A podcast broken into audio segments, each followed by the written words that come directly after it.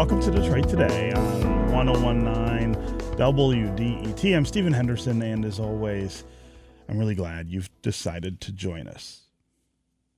Not guilty. More than a year after the killing of two people in Kenosha, Wisconsin, who were protesting racial injustice and police brutality, the gunman, Kyle Rittenhouse, was acquitted of all charges. It's a trial that's been under a microscope for weeks, serving as a manifestation of two Americas one right, one left, one white, one black.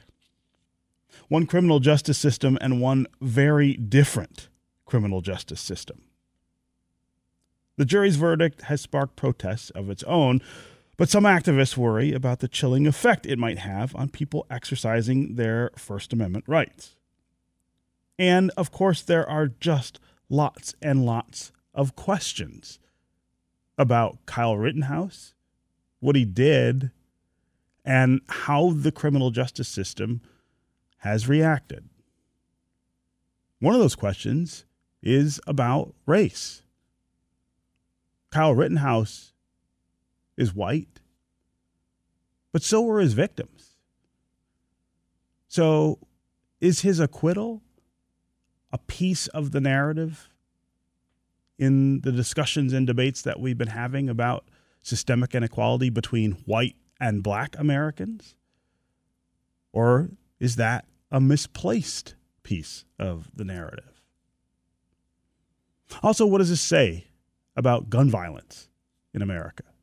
Kyle Rittenhouse took a very high powered weapon with him to another state, walked around with it, palled around with the police officers, then shot and killed two people. If you're not guilty of a crime for doing that, what does that say about what we think about guns, what we think about public safety? I think all of these questions land in the middle of a really important time in our country when we are really starting to think about all of these issues, what they mean for our lives, and whether we might go in a different direction, whether we might do better. We're going to talk all hour about the Rittenhouse verdict, the trial that produced it, and the future of the nation that produced all of this. A little later, we're going to hear from sociologist Dr. Rashawn Ray with the Brookings Institution. But first, I'd like to welcome back to the show two people who know an awful lot about how the law works. And this ultimately is about law and order in the United States. Barbara McQuade is a law professor at the University of Michigan and the former U.S. Attorney for the Eastern District of Michigan. She's also co host of the Sisters in Law podcast. Barb, welcome back to Detroit Today. Thanks, Stephen. Glad to be with you. Also with us is uh, Kimberly Atkins Stohr, who's a senior opinion writer at the Boston Globe, a former trial and appellate litigation attorney, and another co host of the Sisters in Law podcast. Kimberly, welcome back to Detroit Hi. Today. Hi there. Good to be with you. So I'm going to start here. Kyle Rittenhouse claimed self defense in Wisconsin, a state that does have pretty robust self defense laws, but is not a so called stand your ground state. So uh, let's start with both of your general reactions to the jury's verdict of not guilty on all charges. Uh, Barb, I'll start with you. Stephen, I think one of the things that creates this great disconnect is I think most of us look at this scenario and say, how can it be that a jury has said it's okay for someone who is too young to possess any gun at all to come in from out of state with a weapon of war, an assault weapon, to a protest and not expect that people are going to take him as an active shooter or a dangerous gunman and try to disarm arm him in some way? uh, and that that's going to lead to deadly gunfire in one way or another. I mean, that was just a predictable recipe for disaster. And how can that be okay? And I think the answer legally is that the jury is required to look at this in the narrowest of senses in a vacuum and apart from that big picture. They were asked to look at the precise moment that he fired the gun, as opposed to all of those other outrageously bad decisions that set the table for these moments. And the Wisconsin law also has this um, out that says that although normally one who provokes an attack cannot take advantage of self defense, you still can, that, that, that defense is restored to you if you believe your life is in danger and that you have no opportunity for escape. It is the last resort, um, and you have no choice but to fire. Um, looking at it in that very narrowest of senses, um, I can see how, when they looked frame by frame at these videos, a jury might have found not guilty here. But the bigger picture, of course, I think is the one that the rest of us look at is the societal implications here of the big picture and what this will do to vigilante justice. Mm. Now, I don't think that means it's over. There are also potential civil remedies. But again, I think Kyle Rittenhouse will become the poster boy for vigilante justice, and this will just encourage more of this kind of conduct, which will make us all less safe. Hmm. Uh, Kim, I would love for for you to talk um, uh, about the, the, the charges here and the context of self defense in Wisconsin, but also talk a little about the way this trial was conducted. Anyone who watched, I think, any part of this noticed some very strange behavior by the judge uh, in this case, and I wonder how much you think that might have had to do with uh, with the outcome, with with the way that the jury saw all of this. Well, yes, I think the the conduct of uh, Judge Schroeder in the case was something that I, I can understand why people who are watching it uh, would see it as unusual and, and concerning. I did too. Um, I think in the end, it had very little to do with the outcome, although I think the judge revealed a lot about himself uh, in the comments that he made uh, about everything from the media to the food that the people um, in the courthouse would be eating. Mm. Um, but uh, in the end, I didn't see anything that would amount to, uh, even had there been a conviction, something that could have been used as grounds to to challenge that conviction, and I didn't see anything that would have led a jury uh, to come to the conclusion of not guilty that they did. Um, but I do think that it is um, an important window uh, seeing a trial like this because I think more. Um, we don't always know who sits on benches, who judges are, mm-hmm. um, and that sort of transparency, I think, for the American people in itself is important, but I don't think that that affected the trial. But I do want to say uh, there's been a lot of discussion in, in over the weekend and since this verdict came down about justice and who is to blame, and is the fact that there was an acquittal. Um, is it the fault of the media for building this up to expect a conviction, or in painting what Kyle Rittenhouse did in a way different than what the jury heard. Um, I think it's really important to separate those two things. There's mm. one, we need to separate a prosecutor's burden of proving all the elements of a crime to a jury, um, which in this case didn't happen, and what Barb was talking about, the bigger issue of, as a society, do we accept or do we have a justice system that accepts someone who is not a police officer, who is not a medic, who is not a security guard, going and taking on those roles himself with an AR 15 in a community that isn't his? And when tragedy ensues very predictably, having no way to hold anyone accountable for it. Hmm. So I want to get going on the phones here and uh, give us a call and let us know what you think about the Kyle Rittenhouse uh, verdicts, uh, the not guilty verdicts that we heard about last Friday.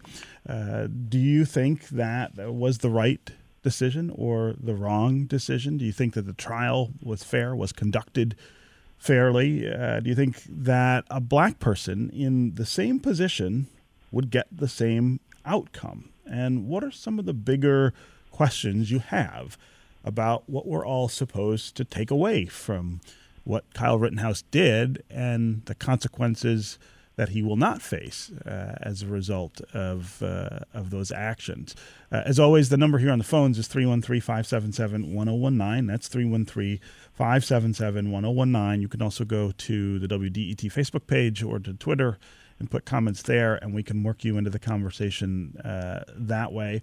Also, as always, we love to get uh, points of view from across the spectrum. Uh, do you think that Kyle Rittenhouse did nothing wrong? Do you think that the media have perhaps overhyped? Uh, the issue uh, that was surrounding his behavior during that disturbance in Kenosha, Wisconsin. Uh, do you think, look, this is just uh, self defense? This is something that every American uh, has a right to. We'd love to hear from you about that and, and, and why you believe that. So, as always, the number here again on the phones is 313 577 1019. That's 313 577 1019. You can also go to social media and uh, put comments there. Of course, we already have lots of comments on social media, and the phones are, are lighting up. That's not a surprise. Lots of people, I think, have really uh, passionate uh, ideas and views about what, what's happening here. But before we get to listeners, uh, I, I want to give both our guests a chance to talk a little about the racial context and dimension of this. I think that that is the thing that has most people quite exercised. Uh, in the open, I talked a little about this question of how race can even be a question here because Kyle Rittenhouse is white and the two people he killed uh, are also white. Um, and yet, of course, I know as an American, an African American, uh, that that race is far more complicated uh, often than than that kind of simple analysis. But but I want to give both our guests a chance to talk about what they think that racial element actually is, what the ra- racial context is for what we're seeing here. Um, and and Kimberly, I'll start with you this time. Uh, why is this about race? Well, first of all, it begins with the fact that this protest itself was one of many protests that happened uh, over the course of the nation for nearly two years over the over police violence against black people. In this case, it was um, it, it, it was the shooting of Jacob Blake in Wisconsin. Uh, that was the source of the protest. It was the through line that was running through not just this case, but America at the time the Black Lives Matter movement. And many, if not most, of these protests across the country drew counter protests from those who were um, usually not African American. They were usually white. Many of them were self described uh, members of militias and those who sought to tamp down these protests um, and calling the Black Lives Movement, remember, was called everything from uh, anti-American to terroristic by some. So you had this clash, you had that tension uh, to begin with. That was the source of a lot of violence, and this is an example of that. You can't remove that there. Mm-hmm. Why Kyle Rittenhouse decided it was his job to go to this community that was dealing uh, not only with the aftermath of that shooting, but also the influx of people from outside of their community coming in, um, is something that is, is thoroughly based in race. And you can't remove that from the, the overall circumstance. Hmm. Uh, Barb McQuade, uh, there's this comparison that people are making over and over between the consequences that Kyle Rittenhouse won't face and the supposed consequences that I or any other African American might face if we went to Kenosha and walked around with an AR 15 and told the police we were there to help out and then shot and killed two people. I think most African Americans believe that none of those things could have happened without severe consequences, and you wouldn't even have gotten as far as Kyle Rittenhouse uh, did. Uh, talk about how much that should inform the way we're thinking about what happened in this trial and, and the verdict. Well, I agree, Stephen, that um, although the victims in this case were white, there is very much a, a racial component to this trial because, as Kim highlighted, the reason the victims were on the street that night were to protest the shooting of Jacob Blake, a black man shot by police. Um, and so there there is that racial component there. And I agree with you that I think that um, if Kyle Rittenhouse had been black, uh, I don't think he would have been uh, um, acquitted or found guilty at trial, I don't think he would have made it that far. I think he would have been killed mm-hmm. on the night of the event. Mm-hmm. Walking around with an automatic weapon, one of the things that was most telling and most chilling, I think, in the case is remember that video? He tries to surrender after he's shot three people. He's walking down the street and the police just pass him by, you know, like mm-hmm. They're looking for the suspect and they see the white guy and like, okay, excuse me, white boy with a gun. I'm looking for the shooter. mm-hmm. wow. So I do think that um, regardless of the best of intentions that uh, I, I hope most police officers have, there still is so much implicit bias in our system.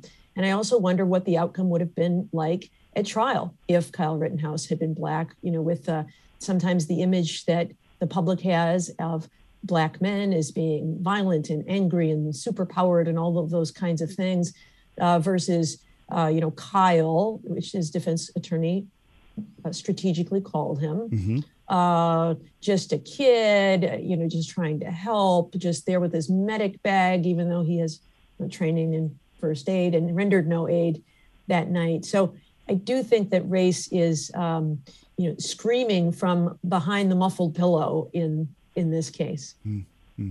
Okay, we are going to take a quick break and we come back, we're going to continue this conversation and we are going to get to you, the listeners, uh, both on the phones. Heidi in Ann Arbor, Lawrence in Detroit, Keisha in Ann Arbor. You will be up first. Uh, we'll also get to several really intriguing social media comments that we already have about this. If you want to participate, give us a call. 313 577 1019 is the number on the phones. You can also go to Facebook or Twitter and put comments there, and uh, we'll work you into the conversation. We'll be right back with more Detroit Today.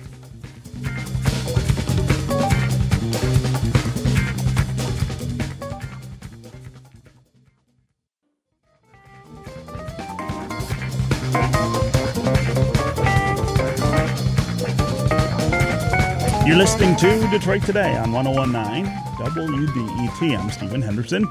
And as always, I'm glad you've joined us. My guests for right now on uh, this hour when we're talking about Kyle Rittenhouse and his not guilty verdicts uh, are Barbara McQuade, a law professor at the University of Michigan and our former U.S. attorney here in the Eastern District of Michigan. She's a co host of the Sisters in Law podcast. Also with us is Kimberly Atkins Stohr, who's a senior senior opinion writer at the Boston Globe and a former trial and appellate litigation attorney. And she's also a co host of the Sisters in Law podcast. We're talking about Kyle Rittenhouse, what he did, what the consequences won't be, and the trial that uh, produced these not guilty verdicts. We want to hear from you as well about what you think about what Kyle Rittenhouse did and uh, the consequences he won't face. Uh, as always, the number here on the phones is 313 577 1019. That's 313 577 1019. You can also go to Facebook and to Twitter and put comments there, and we'll work you into the conversation that way. I want to read a couple of social media comments before we get to the phones. Ed on Twitter says, As I said to my daughter, apparently, if you're white and you can crowd fund half a million dollars for legal fees, you can kill people.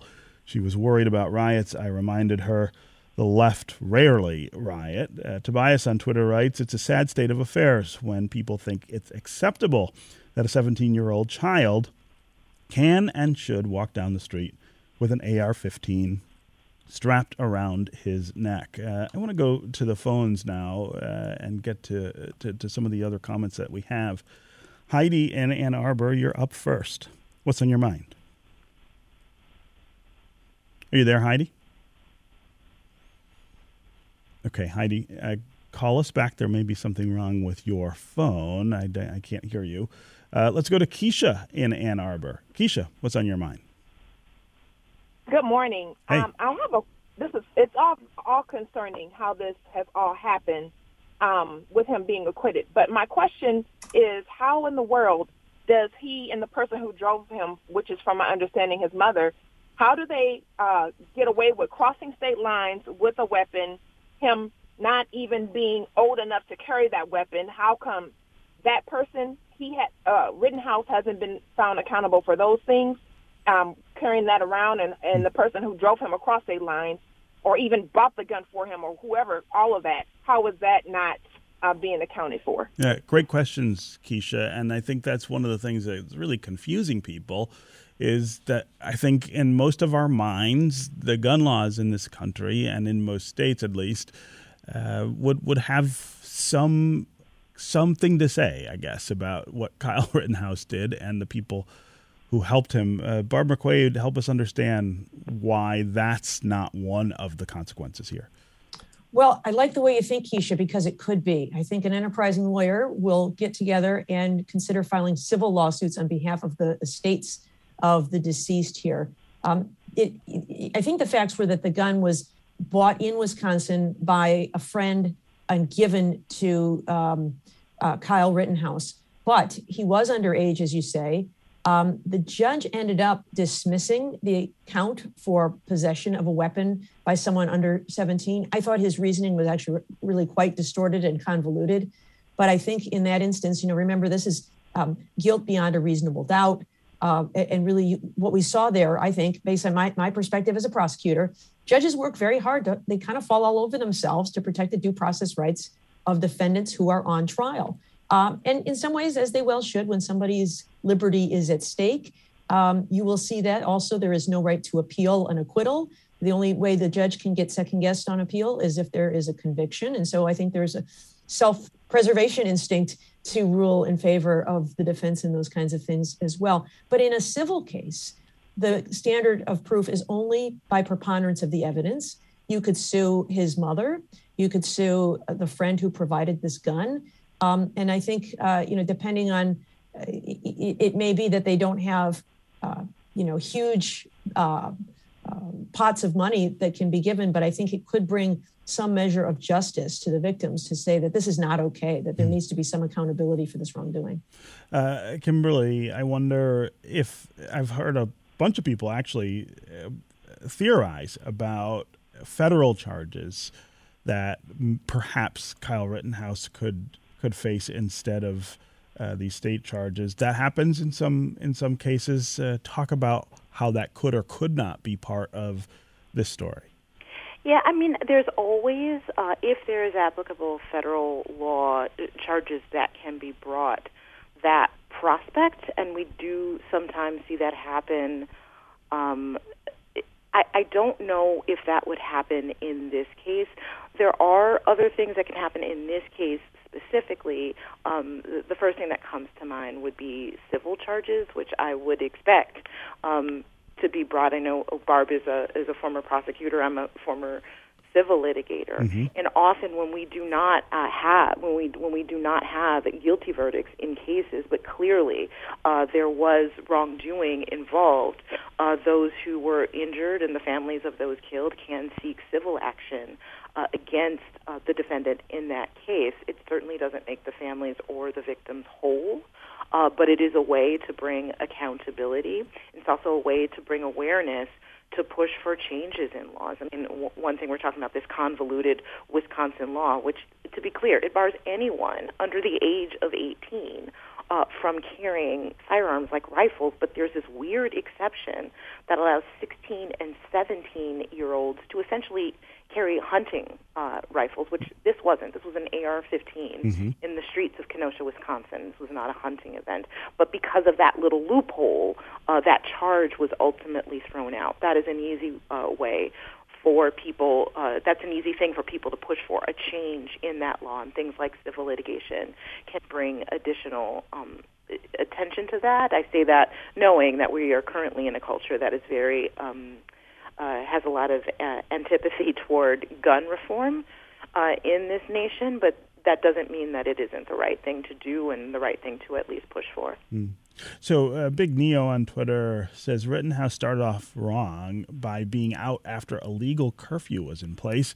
And because of that, everything after that should be in question, if not outright illegal. He says his case, his scenario will be used as an example to get away with shooting people at protests.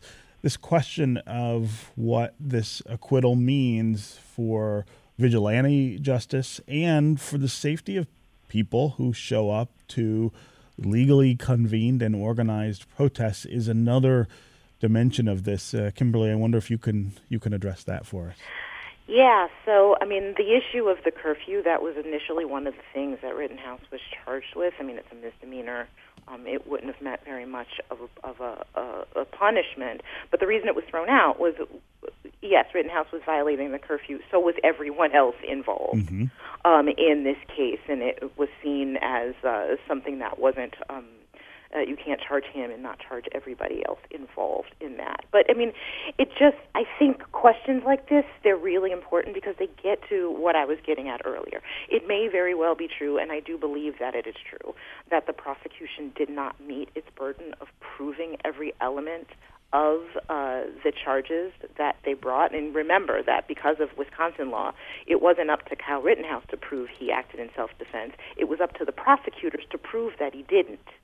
Um, so the the deck was was stacked even higher for prosecutors in that case uh, to meet that bar. But at the same time, we can still have a, a criminal system that fails to adequately address exactly this situation that happened, whether it's the curfew law or the gun law or the fact that you know he had this uh, he he crossed state lines. There's no real charge that's on the books, no law on the books that gets directly to every aspect of this thing. Even though we step back and look at the big picture and say something awful happened here, he did something he shouldn't have done, and now two people are dead and one is severely wounded. When you look up close, the justice system is set up to have so many loopholes uh, to allow something like this to happen and the person walk free. So, Barb, wh- what are we to make of that? If if indeed this is a case where the law seems that that, that it could have had a, a different effect and produced a different outcome, but because of these kind of loopholes and exceptions that it doesn't, how are we supposed to think of, I guess, solution making here? Is it that laws need to be changed, or do we need different enforcement of the laws that are already on the books? Well, I think we see that uh, we have some laws on the books that look like they'll protect us, but in the practical application, it can be very challenging. For example, having a curfew when there is civil unrest. Um, I know sometimes people object to being arrested for curfew violations, and they say, you know, you're just trying to silence our speech and the like. But the reason curfews exist during times of, of unrest is for situations like this. It, it, you know, it's usually late and after dark because the police want to make sure they can control the streets from to, to keep them safe. And so you have Rittenhouse violating the curfew. Um, th- that was a, a, a, count that the judge ultimately dismissed because the prosecution failed to present any evidence of it. It would have been so easy to present evidence of that offense, and yet they, they failed to do so. And I think that allowed Rittenhouse to say, I didn't do anything wrong. I was just out there to protect people. He absolutely did something wrong just by being there in violation of this curfew, as well as possessing this gun, which I think most people, until the judge made his, his ruling, thought was illegal for a 17 year old to possess. So we have found, a, you know, a, a loophole there that I think needs to be closed. But I think the bigger issue is our nation's obsession with guns. And it's become so difficult to get just common sense gun laws on the books. When I first started as a prosecutor, we had a ban on assault weapons, and it was allowed to lapse. In the decades since, we have seen this infatuation with guns just go up and up and up. And I think it's because of a narrative on the right that says you need a gun to protect yourself from others. And by others, they mean people not like you, people who are minorities, people, this growing group of minorities that is uh, uh, becoming a larger and larger part of our population. And so, to make sure that you are not replaced, you need a gun to protect yourself. And I think that is part of this narrative that is um, causing politicians to promote gun rights and to refuse just common sense reforms about weapons of war on our streets. Okay, Barb McQuade and Kimberly Atkins Stohr. It was great to have both of you here to frame up the legal context of what we're seeing uh, with this Kyle Rittenhouse not guilty verdict. Uh, thanks so much for joining us here on Detroit Today. My pleasure. Stephen. Thank you. Okay, we're going to take a quick break, and when we come back, we're going to continue talking about the Rittenhouse verdicts with uh, Rashawn Ray of the Brookings Institution. He's a sociologist uh, who talks and thinks and writes an awful lot about the systemic inequality we live with in America. I'm going to ask him about how that all applies to the Rittenhouse verdicts. We want to continue to hear from you as well. Give us a call. 313 577 1019 is the number on the phones. That's 313 577 1019. You can also go to Facebook or Twitter, put comments there, and uh, we'll work you into the conversation. We'll be right back with more Detroit Today.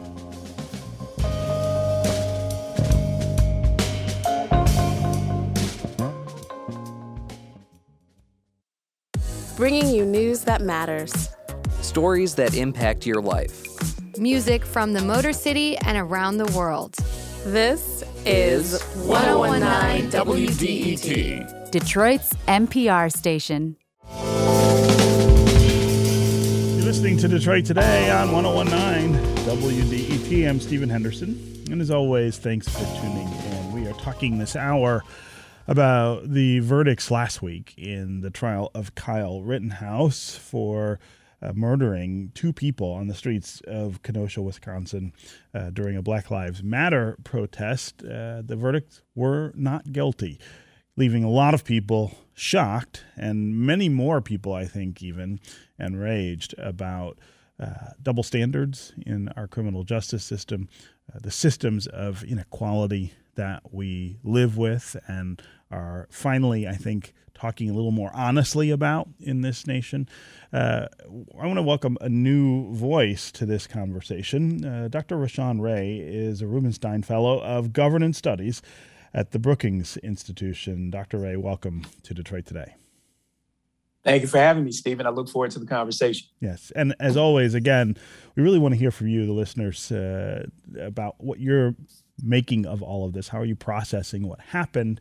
What do you think it means in the context of these bigger discussions that we're having about inequality? Uh, we've already got a lot of folks queued up on the phone. John on the east side, Lawrence in Detroit, Mark in Redford Township, Anthony in Southfield. We will get to all of you if you want to join them, of course. 313 577 1019 is the number on the phones. You can also go to social media, to Facebook or to Twitter, and leave comments there that we can work into the conversation as well. Dr. Ray, before we get back to our listeners, though, uh, I want to start here. You tweeted on Friday after the verdict came down that, quote, America being America. I think a lot of us African Americans felt that way, but uh, expand on that for our listeners.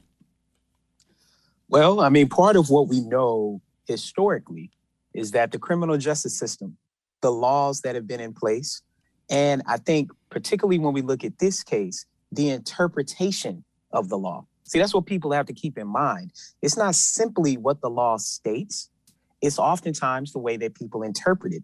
And as we saw with the Rittenhouse trial, it's not simply the way that the jury is interpreting it, but the way that the judge actually constructs an interpretation for the jury to react to. We know that when it comes to vigilante justice, that when it comes to citizens arrest laws, that these are laws in some ways, when it comes to citizens arrest at least, I mean, that date back centuries to, to Europe and other parts of the world, but in the United States, carried over to the Wild Wild West. If people will watch Wild Wild West movies in the 60s, 70s, and 80s, and, and even more currently with some Westerns that have been playing out and showing different types of characters, but overall, it was people trying to police themselves and trying to police other people. So you had these citizens arrest laws. These laws carry over to today, where as a sociologist, when I look at them in the aggregate, meaning collectively, not simply an individual case, which mind you is also a trope by which gets people caught up in trying to, to take isolated incidents and act like they're not part of a broader system when they are. Hmm. And one thing we know is not only does it vary based on who the defendant is, but it oftentimes varies based on who the victim is, or, or in this case, the victims are. And it's not only about the race of the victims or the assailants, but it's also about the cause that they were aiming to highlight. And that's what happened with the Rittenhouse trial. We know that when a defendant is white and is claiming self defense, claiming stand your ground, claiming a citizen's arrest laws, they are significantly more likely to be found not guilty. And as we see with this trial, it's not simply about the facts of the case, it's also about how different parties, including the judge, is interpret is interpreting law for others. Hmm. Hmm.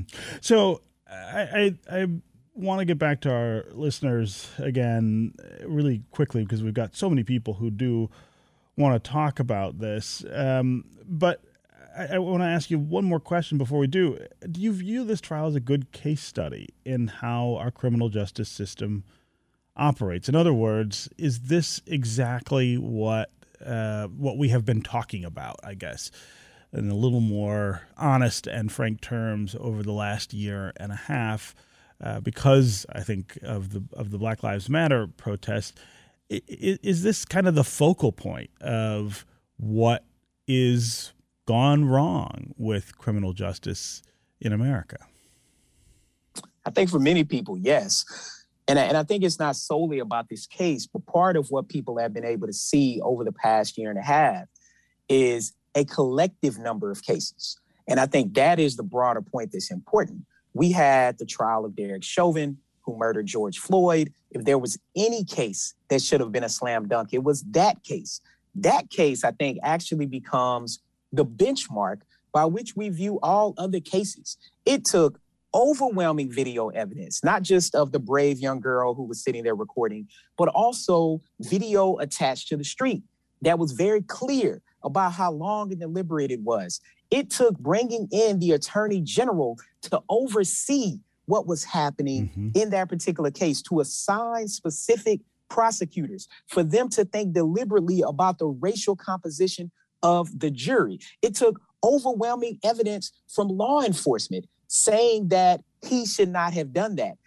We use that as the litmus test. Everything else falls away from that. So when we look at the Rittenhouse trial, part of what we see is a judge um, enter, but like putting himself into the trial in a way that I think unnerved a lot of people, regardless of which side they were on. In particular, there were certain words that could not be used, like victim. Like, I mean, so so three people who are shot, two people who are killed, you can't use the word victim. Okay. That from the beginning starts to set the tone for what's going on. We know there were repeated opportunities during the trial where people saw that interpretation. Now we can go down to Georgia, obviously, with the case that is uh, up and coming, uh, dealing with the killing of Ahmaud Arbery, and we see another part of the criminal justice system where the jury has literally been constructed in a way that oftentimes leads to not guilty verdicts for white people, and particularly white men. Now, unsure if that's going to happen in this case. I think a lot of people don't necessarily think it should, but what's important for people to note is that in a county that has a very large percentage of black people, depending on where you're at in the county, 30 to 50%, only has one black person on the jury on the jury and 11 white people. That is a classic example of how we see these sort of things play out. And collectively, they speak to individuals taking the law into their own hands because they know that the law will not only protect them, but will be interpreted as protecting them. Hmm. And that's what happened with Kyle Rittenhouse. Hmm. Again, 313 577 1019 is the number here on the phones. You can also go to Facebook and Twitter, put comments there, and uh, we'll work you into the conversation that way. Um, I want to read a couple more social media comments and then get back to the phones here. Um, uh, Anthony on Twitter writes, "Why isn't the mom being charged with contributing to the delinqu- delinquency of a minor? Uh, why wouldn't a gun charge uh, convict?" Um, that's a great question as well. Um, let's go to let's go to Lawrence in Detroit. Lawrence, what's on your mind? Good morning. Hey, Lawrence. Are you there? So, uh, yeah. go ahead. Go ahead. Uh, so I've been listening to a lot of the points being made. I, I wanted to add a couple of my own points, and mm-hmm. if anybody wants to address them. Uh, so far, what I've been hearing on this station is that we're, we're basically in a scenario where the law system is being blamed. We're not getting the results that people want.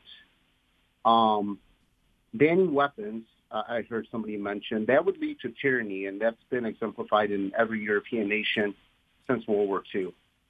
Um, there's no racial aspect to this uh, story. All everybody that was involved is of the same race. Uh, a black Kyle Ritterhouse would have gotten the same legal verdict as a white one. Um, otherwise, we don't have a justice system. So, according to the laws in place, uh, Kyle actually broke no laws. Um, and there is uh, there was no wild wild west. It was just an American protecting his life. Mm. Uh, he didn't go on a shooting rampage. So, so Lawrence, I have a question for you before I have our guests talk about uh, what you're saying. And, and again, totally respect that you listen to the show and that you're calling in to, to express uh, your your point of view.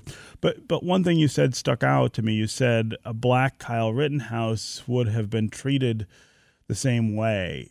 Um, so Philando Castile is somebody who, in a neighboring state to Wisconsin, was shot and killed by a police officer because he had a gun that he was in legal possession of, was not threatening anybody, but because the police officer saw the gun, he reacted in a way that he felt threatened. Do you not think that's an example of the double standard that African Americans face in this country when it comes to things like gun ownership? Do, do you not see that Philando Castile, in some ways, is a black Kyle Rittenhouse? Well, to that point, those are one, those are completely different incidents and different scenarios. And two, I think in any case that involves this type of criminal activity should be brought before a jury in court, as it was in this case where he was found um, innocent. And, and, again, I maintain that if the same uh, if the same case would have been brought before a jury, and Kyle was black in this scenario, um, he would have had the same verdict. Hmm. Well, uh, you know, you're right that they're different cases. Philando Castile was not walking around with a semi-automatic weapon, acting as though he was helping out the police. He was sitting in his car, not bothering anybody. The other thing that I would point out is different is the officer who shot Philando Castile was found not guilty, whereas Kyle Rittenhouse was found not guilty as well of killing, you know, two people. I mean, it, it, it's frustrating sometimes. I think uh, for us as African Americans to live these realities, these double standards, and then not have other Americans be able to at least acknowledge that there's something off. Uh, Lawrence, again, I really appreciate that you listen and that you called in, but uh, but your call reminds me of that frustration. It it, it really it really does. Um, uh, Dr. Ray, I wonder what your reactions are to what Lawrence is saying. Well, you know, I mean, I think you hit the nail on the head. The unfortunate reality is that his statements are just empirically untrue, meaning research does not back it up at all. So let me provide some stats that hopefully can help everyone because statistics and research is how we get on the same page in the same book and then talk about what we do about things like this. When a, a ran so so his statement was if Kyle Rittenhouse was was black, it would have been the same outcome. And he said it, it, we can't say that it's racism because everyone is white. So so just let me deal with both of those statements. When one person kills another person, just regardless of race, two out of every 100 were found to be justified. 2%. Two out of every 100. When a white person kills a black person, and it all and similarly claims self self defense, they are found not guilty eight times as often. 17 out of every 100 were found to be justified. And when a black person kills a white person, it is even less than that two out of 100 that I mentioned a second ago. Hmm. Those are the facts. Those are the statistics. And that has been the, the statistics for over 40 years. Even before that, it would have been even worse. So, so no, it's actually not the same. And, and we have to stop saying that because it's important for us to realize that if it was the same, we wouldn't be having this conversation. But it's actually not the same. The other thing that's important to note, he talked about guns, that Kyle Rittenhouse didn't break any gun laws. You can't take guns across state lines. Hmm. That's illegal. And this is where the judge intersected himself. He threw those charges out. Why? Because he knew that those were the charges, at the least, that Kyle would have been convicted of. Like, like that's actually not true. The third thing he said was about how guns in European countries leads to tyranny. That's completely not true. European countries have a significantly lower gun violence rate than the United States. The United States has a very high gun violence rate, not just by incidents like this, but by suicide, by accident, has the most child deaths due to gun violence of any other country in the world. Like, I mean, these are just statistics that we have to get on the same page about. So, so I mean, the, the statistics speak for themselves. Those statements are just not true. And if we keep going down the pathway of thinking that statistics and the, and what's actually happening is not true, we will never get past why these sort of incidents are problematic. Hmm. Hmm. Again, 313 577 1019 is the number here on the phones. Let's go to Anthony in Southfield. Anthony, what's on your mind? Yes. Yes. Hi, uh, Stephen. Uh-huh. Um, my point was strictly a legal one, right? Did the did the prosecution just get outmatched because uh, Kyle had uh, uh, two million dollars hmm. in, in his pot to defend himself? So did, was he able to just buy his freedom? Hmm. Okay, by having just a better, you know, better legal better uh, lawyers uh, yeah right anthony it's a great it's a great question uh, dr ray we've talked a little uh, already about that dimension of things but i, I, I want to put that also in the context of systemic inequality that, that there is an imbalance in uh, access to capital that that exists between black and white americans. Uh, is that one of the things we saw play out here? Yes i think so. Um, look, we, we know that money matters, race matters, but social class matters as well. Just like gender and sexism sexism matters. And we wish that they wouldn't matter in these ways but they do.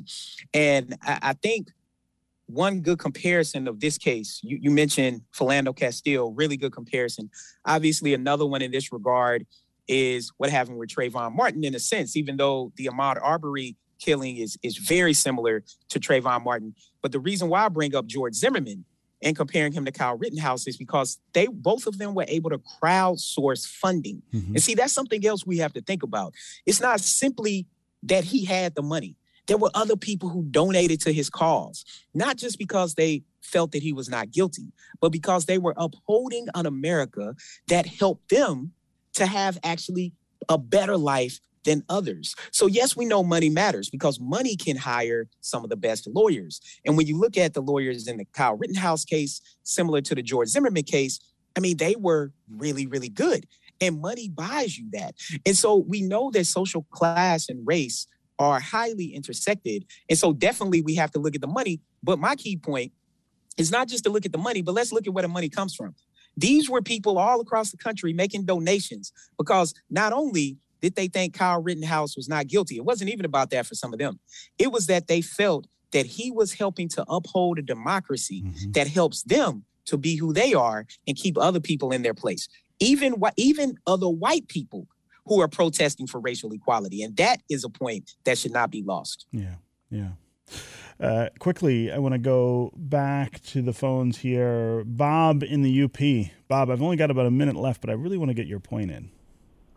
Yeah, I just was wondering, you know, the Constitution guarantees a jury trial of your peers, and couldn't someone argue that a jury that has 11 white people in a county that's majority non-white is not a jury of your peers? Hmm. Isn't there a case to be brought there? Hmm. Uh, great question, Bob. Uh, Dr. Ray, again, we, we've only got about a minute left, um, but talk about the jury here and how it represented uh, not just the city of West uh, of Kenosha, but you know the county that it's in. Uh, there was an imbalance there. Completely. I mean, Bob hit the nail on the head. Jury composition is a big way in which this happens. And of course, we know that lawyers have peremptory strikes. They will oftentimes strike um, Black people during cases where they think race is going to play a role. They strike women during cases where they think that gender and sexism are going to play a role. And here goes the kicker there was a large study done on hundreds of felony trials in the state of Florida, done by professors at researchers at Duke University. And what they found that when there was uh, one or fewer black people in the jury pool, we're not even talking about who made it on the jury, just in the jury pool, that black people were significantly more likely to be convicted and white people were less likely to be convicted. In fact, 73% mm-hmm. of black people were convicted compared to, uh, uh, well, 71% of black people were convicted compared to about 65% of white people. When you put black people on the jury, that difference goes away. Yeah, yeah. Dr. Rashawn Ray of the Brookings Institution, always great to talk with you about these issues. Thanks so much for joining us here on Detroit Today. Thank you, Stephen. All right, that's going to do it for us today. I'll be back tomorrow, and I hope you will too. This is 1019 WDETFM, Detroit's NPR station, your connection to news, music, and conversation. We'll talk again tomorrow.